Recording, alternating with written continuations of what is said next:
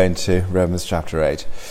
Father, we do want to thank you that uh, when you speak to us in the Bible, you speak to us about reality and how life hurts. And we pray that you will speak tonight to help us how we might respond in a way that honors and glorifies your name. And we ask this for your glory to be seen in us. In Jesus' name, Amen. Amen. Last week we looked at Romans chapter 8, verses 1 to 17, and this week it's Romans chapter 8, verses 18 to 30. The Apostle Paul writes, For I consider the sufferings of this present time are not worth comparing with the glory that is, be, that is to be revealed to us. For the creation waits with eager longing for the revealing of the sons of God. For the creation was subject to futility, not willingly, but because of him who subjected it, in hope that the creation itself will be set free from its bondage to corruption and obtain the freedom of the glory of the children of God. For we know that the whole creation has been groaning together in the pains of childbirth until now. And not only the creation, but we ourselves, who have the first fruits of the Spirit, we groan inwardly as we wait eagerly for adoption as sons the redemption of our bodies. For in this hope we were saved. Now, hope that is seen is not hope. For who hopes for what he sees? But if we hope for what we do not see, we wait for it with patience. Likewise, the Spirit helps us in our weakness, for we don't know what to pray for as we ought. But the Spirit Himself intercedes for us with groaning too deep for words. And he who searches hearts knows what is in the mind of the Spirit, because the Spirit intercedes for saints according to the will of God. And we know that for those who love God, all things work together for good, for those who are called according to his purpose.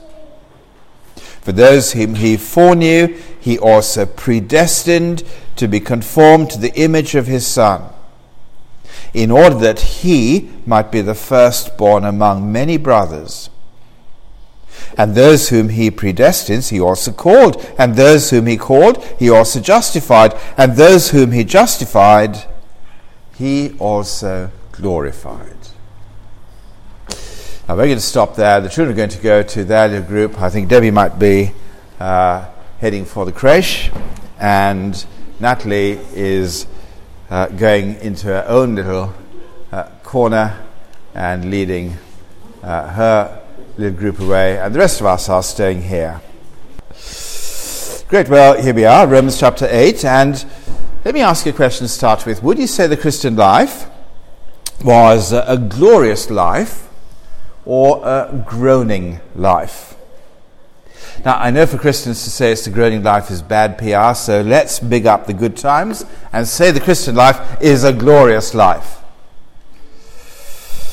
And we've been to a Christian conference recently where we've had lots of Christians on holiday together, and it's hard when you hear 4,000 Christians singing very gratefully about the glory of the Lord Jesus it's hard when you hear that lot singing to think that they're groaning. But you know, the Bible understands normal life. And for Christians and for non Christians, it is hard for both.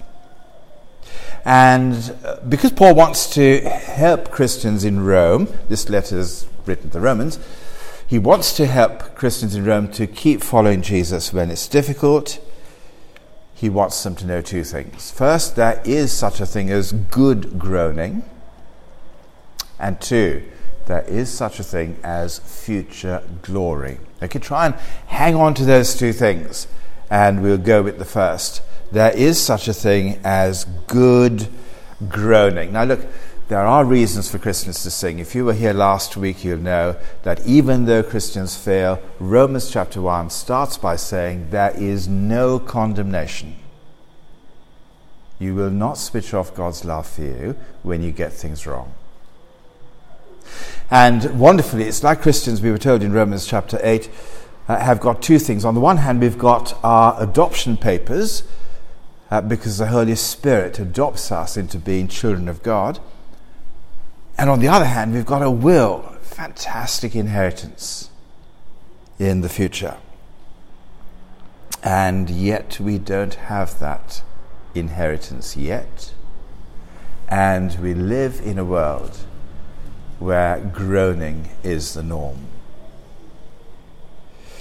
Christians suffer the same things that everybody else suffers because we get uh, sick along with everybody else.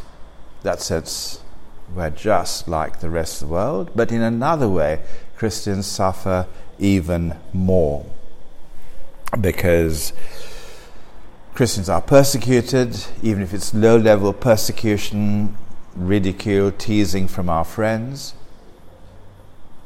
And Christians also suffer more because we now begin to fight against sin.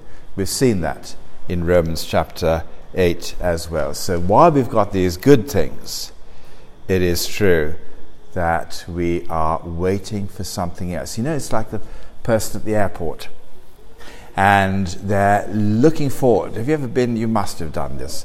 You're standing at the rail waiting for the person to, you, you know the flight's landed and you know they'll be coming through the door any minute now, and you, you keep looking face after face after face, staring, waiting for that person to arrive. And the Bible tells us that's exactly what's uh, happening um, when uh, creation is waiting for the sons of God to be revealed. Because creation actually is not in such a good place at the moment. Uh, it has been uh, uh, subjected to futility in verse 20, and there is corruption uh, and uh, ultimately uh, death.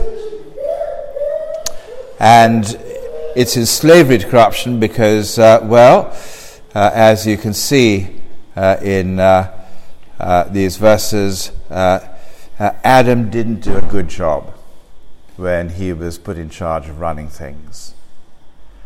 And because of Adam's failure and sin, the world that we're in is in a sad and sinful state. And if, because of Adam, death is now in the world, well, death makes life pointless, doesn't it? I mean, what's the point of being born only to die? There's something inherently meaningless about that. And something about, us about death, if the world is heading for death, you know that the more life goes on, the harder life is going to be. Those of us who've you know, you're, you might be in a position where actually that doesn't make sense at all. You're so young and everything is, is vigorous and you've got amazing health. Zach plays football and doesn't limp and um, uh, suffer for breath afterwards. And many of you are in that position, uh, strong and uh, agile and able. But just look at me. You get to death, you end up like this. Sagging and bagging and everything else. So uh, it's just uh, death just tells you that life is not going to be uh, that great. And so creation is groaning, longing for the day when uh, the children of God are revealed. Because instead of Adam running things badly, creation knows that ultimately God's game plan is for God's children to run the world under the Lord Jesus. That's really important for us to remember because actually, when you get to Romans 8, it's not just a question of us going and enjoying God and goodies. The dream of creation is that Jesus is not just one individual here and there uh, loving Jesus and getting to be with him and closer to him the dr- dream of creation is that Jesus and his family will run the world in a glorious way, and the creation is waiting for that day to come. And so are Christians. Because uh, it's not just uh, Christians and uh, uh the, the, world, uh, uh, creation running under Uh, the old regime, wanting a new one. Christians groan as well. And uh, you, you see that, how uh, not only creation in verse 23, but we ourselves who have the first fruits of the Spirit, we groan inwardly in verse 23. First fruits, well, if you see the first fruit in an apple tree, you immediately know, well, this is a fruit bearing tree. There's going to be a bump, bumper crop. There's more to come, in other words, beyond this apple. The first fruit guarantees more. Well, the Holy Spirit is God's first fruit. It's the first act of God in uh, uh, the world that He is remaking, and His place in it is to, to come to us.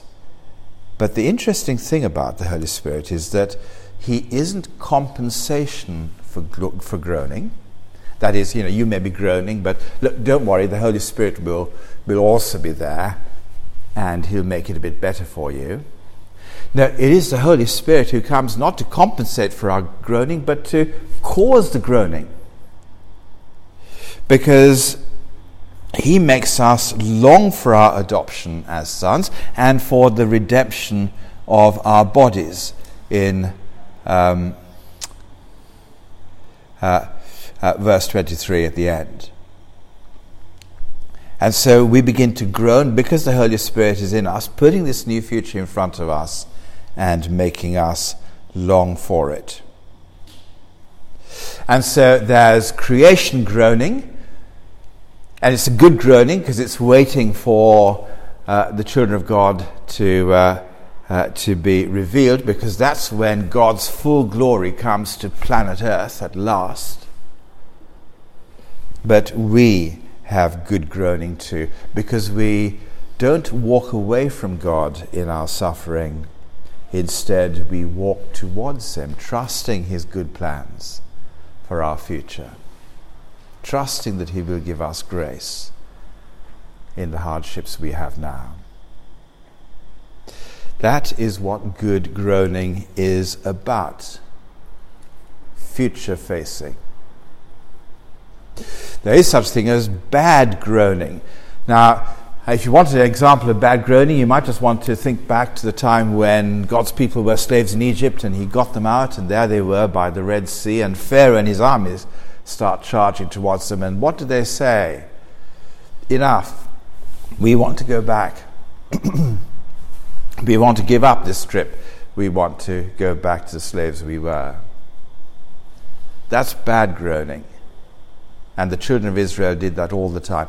But good groaning is when you turn around and you say, But God has promised us a new future. We've got a new country in front of us, and God will give us grace every step of the way to get there. That is good groaning when we start wanting that future that God has promised. It's, in other words, good groan from the back seat. Parents know this when the child asks, Are we there yet? They don't say, Can we go home now? Because they know the holiday bags are packed and they know what's in them. That's good groaning. Good groaning is uh, like uh, the harassed uh, mum who's had a bad hair day on, in every department and the children are under her feet. And the worse it gets, the more she longs for her husband to walk in through the door to bring about uh, a rain to the house that will be uh, so different to what she's experiencing now.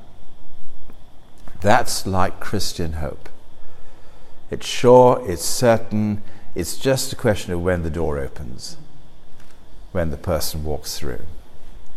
That is good groaning waiting for that to arrive. But as well as good groaning, something else to think about, and that is future glory. It's like uh, Paul gets his uh, calculator out and uh, he, he says, Look, uh, um, uh, let's, uh, let's say, how many bad things have, have you got? and you stick up a, a biggish number. And then Paul, in verse 18, starts adding zeros. And he says, You know, this calculator hasn't got enough zeros to tell you the difference between the bad things that have happened and the enormous uh, glory that is to be revealed. I consider the sufferings of this present time are not worth comparing with the glory that is to be revealed to us. And the Bible reveals that life is lived in two ages this age and the next, which means that there is a now and a not yet. You see that in this passage, don't you? Well, just go back a couple of verses to verse 16, and verse 16 tells us that we are children of God. But then you look at verse 19, and it says that we're still waiting for the children of God to be revealed. But are we? Or aren't we? There is now, we are, and the not yet. It's not seen yet who is. So there are children of God in this room on our estate. It's just that you wouldn't be able to say which in this room are the children of God and who aren't because they haven't been revealed yet. But one day they will be. And when they are revealed, you will be able to see, and Jesus will point out the difference between the sheep on the one hand and the goats on the other. And when that day comes, some will be raised to the glory of God, and others will be raised for condemnation. And it is wonderful to describe to hear the Bible described in still um, uh, vague ways, but nonetheless attractive ways, what the glory of God is like. It's interesting, isn't it, in verse 18, to see that nothing compares with the glory that has been to, that is being revealed to us. In our version, it says to us. In another version called the New International Version, it says God's glory is revealed in us. Now, both go together, don't they? Because if you remember what he was like with uh, Moses, is that, well, uh, he had God's glory revealed to him, and it seemed that God's glory was in him. His face was shining. And, uh, and even that was not full on glory, it's just a, a, a a bit of a glimpse as to what future full on glory will be look like. But that is exactly what is the destiny of God's children to be filled with the glory of God in them as it's revealed to them. That is why the Bible makes God's glory such a heavy duty thing in this passage, in the sense that it starts and ends with, if you look at verse 18, the sufferings of this present world are not worth comparing with the glory that is to be revealed. That's the start. You look at the end, verse 30. Does he predestine? He called. Does he call? He justifies. Does he justify? He also glorified. This, this is the destiny of God's children. The ultimate destiny. Is to absolutely share full on the Father's glory. But you don't have to wait. Because what this passage also says is, you know, you can get a teeny weeny glimpse of what that glory is like now. Not quite in a shiny face, just in a different way. Look at uh, what uh, it says from verse 26 onwards. Because what you begin to see is that the Holy Spirit starts praying. Now, our trouble is we don't quite know how to pray when we suffer because we just simply pray that the suffering will go away. Very interesting, though, to read when the Holy Spirit prays, he prays for us in our weakness. Can you see that in verse 26? He doesn't pray us out of our weakness. And the Holy Spirit prays with groaning. That's, that's amazing, isn't it? Because it shows that He is not detached from what we're going through, He identifies with it. And He too, you see, is longing that we will be the people that ultimately one day we will be. And the answer that God brings to the Holy Spirit's prayer in verse 28 is that He works in everything so that in verse 29 we can be conformed to the image of Jesus and in that sense start showing off the glory of God increasingly in our lives. Now, we don't have to uh, worry about uh, uh, why things are going wrong in our lives. We don't need to sit down and analyze what caused it to happen. Because it is just good to know that whatever made the thing happen the way it has happened, it is God that is working for good in everything, whatever happened. God is working for good to make us like the Lord Jesus. Now, people can uh, not get this right and make trite little statements like, uh, everything happens for the best. And you think, oh, yeah, well, something like that in Romans 8. No, it's not like that in Romans 8.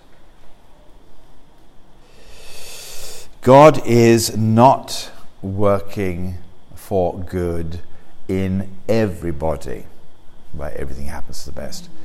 He is working together for good for those who love Him. And the good that He is working towards is not just any old best, but the specific good of making us more like His Son. And that ultimately see fits us into the end game of God's glory. The process starts now because the process ends with us being fully like Jesus, radiating Him completely. And so you begin to catch a glimpse of God's future glory when you see people responding to tough situations the way that where Jesus did with trust with confident hope that God will keep his purposes and his promises to them in a wonderful, glorious way in the future. So, hope never disappoints us, as Romans will tell you. And so, to make people like Jesus, God goes through the gears in verses 29 and 30 he calls, he predestines, he conforms, he justifies, and eventually he glorifies. But notice how everything is in the past tense. I just read everything badly because I put it in the present tense, but everything here is written in the past tense. It's as good as done. The glorious future is in His hands. That's why you can write in the past tense. And it's wonderful that the Holy Spirit is praying for us in our weakness because if it was in our hands, we'd never achieve it. But God, the Holy Spirit prays because God will achieve what we can't achieve. He will make Jesus' likeness happen in us through the toughest times as He works together in everything to make us like Him. So, what's the take home? for us. Um, well, I'm going to suggest uh, three things. It may be that if you're someone who's new to Christian things, maybe you're not yet a Christian. Can I put it like this? that for the Christian, this life is as bad as it gets. You got that from the passage? It means that for the non Christian, this life is as good as it gets. And friends, it's not good, it's groaning. And it's groaning because God has subjected to this world in futility in order that we do groan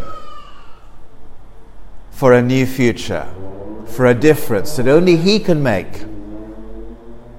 That is why there are things going on in your life, if you're not a Christian, that make you groan, so that you will go to Him for a future that is different. And you'd want to do that tonight as you discover what that future will be from what the Bible tells us. So, it may be that uh, for the Christian things are bad, but uh, uh, it should be the other way around. For the non Christian, it's even worse. Uh, the good life is just a groaning life. And however good it is in the moment, groaning it will be.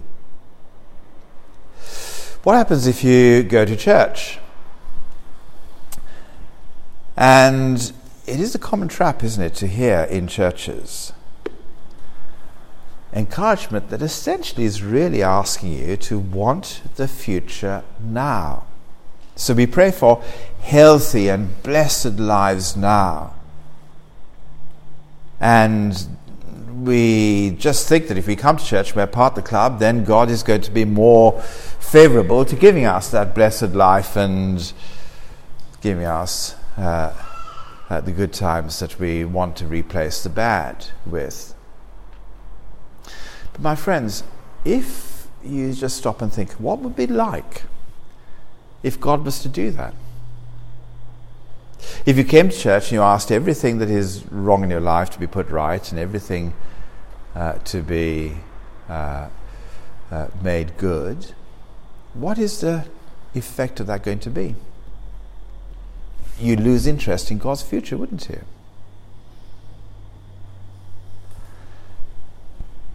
Now, I don't want to say for a minute that God doesn't heal us and help us. But again, I want you to notice that the Holy Spirit helps us in our weakness and not out of it. And I think it's really important for us to realize that because if we live in a world and breathe in the air that everything is going to be hunky dory and okay, then one or two things will happen to people who go to church and keep hearing that kind of teaching. One is that you stop being honest about the way that life is a groan for you because, well, it'll make you make people think that you are unspiritual if you're groaning. That's the opposite is true. When the Spirit comes, you will groan. And yet, churches teach us the opposite of that. So, one uh, uh, sad effect could be to drive us into pretense the mask is happy and shiny on the outside, but the groaning is still going on on the inside. Or the other thing that could happen, if it's not dishonesty, it will be ultimately a, uh, you lose your faith, won't you? Because the Christianity you hear about so much just doesn't match up with real life. So you say, well, this isn't for me. Because what I hear in church on Sundays just doesn't work the rest of the week. I'm still groaning heaps. And so, my friends, we need to take this in so deeply that we, if necessary, unlearn stuff that we learn in other places in order that we may enter into the world of difficulty and challenge and groan well, facing the future. and loving God's promises for it. So, we want to hide the face with a smiling face if we go to church, but that isn't what Romans 8 tells us to do. What happens if you're a real believer? I think it's right for us to go home tonight to be excited about the glory that is to be revealed because all of us, frankly, if only we went around with the microphone, we would find out. All of us are struggling. Maybe physically, maybe emotionally, maybe spiritually. But, my friends, understand your struggles. These are not the struggles that are death throes. These are the struggles of birth pangs. Now, the struggles of birth pangs uh, are really horrible. Now, you might think, you know, what does Paul know about birth pangs to write about birth pangs? He was a bloke and, you know, what can he tell us about that kind of suffering? But my guess is that actually Paul is a bloke and he can write about things like this because he knows what it's like for blokes when there's a child on the way. I mean, I was there for both of our children. I thought my hand would be crushed. It's a terrible thing for a bloke to be there at childbirth. And I gather there's a bit of discomfort for the woman as well. But uh, the, the, the, whole, the whole point is that when the birth pangs start, however horrible it is, you know the next thing on the calendar is a baby, is new life. And there's not one single mum who's gone through that who will then turn around and say, you know, all that was not worthwhile. Within moments, it's forgotten. And what God's word for you today, if you're struggling and going through it, is not to think that God has somehow written you off and not looking favorably on you. Would you instead be enduring what you're going through, like a mum having a baby, trusting God for his future, waiting for that future to come. In suffering, be expectant. Pun intended. And here we are, 6.20 in the evening. Uh, whatever time it is, maybe when we finally say goodbye to each other, it'll be even later. Don't, whatever time it is, say goodbye, say goodnight. Why didn't we encourage each other with a new way to wish each other as we, uh, whatever time of day it is? Not good morning, not good afternoon, not good night. Try good groaning. Be an encouragement. Well, let's pray. I'm going to leave a minute where you might want to just talk to God about the take home for you. And after that, I'll pray. And then after that, we'll have questions and uh, well, attempted answers anyway. Let's uh, do that. But we'll pray first. A minute for you to do that. Well, our minute done, so let me pray. Father, you are very gracious, and you don't condemn us as we deserve. And you give us adoption papers in one hand and a, a will with a, a wonderful inheritance in the other hand. We've got reasons to love you and to rejoice. But you've also subjected this world to futility so we may look forward to your future, to look forward to your glory. And therefore, we pray that you will help us to remember what we've learned tonight and to live with good groaning, to trust your promises, to look forward to your glorious kingdom, and to know that even now you are working together for good in everything, so that we begin to reflect the glory of the Lord Jesus in looking more like Him. Please, would you do this great work in us? Keep us enduring through the difficulties, knowing that after the birth pangs will come new life, glorious hope. We pray that you'll help us to live with this mind and for the glory of your name. Amen. Amen.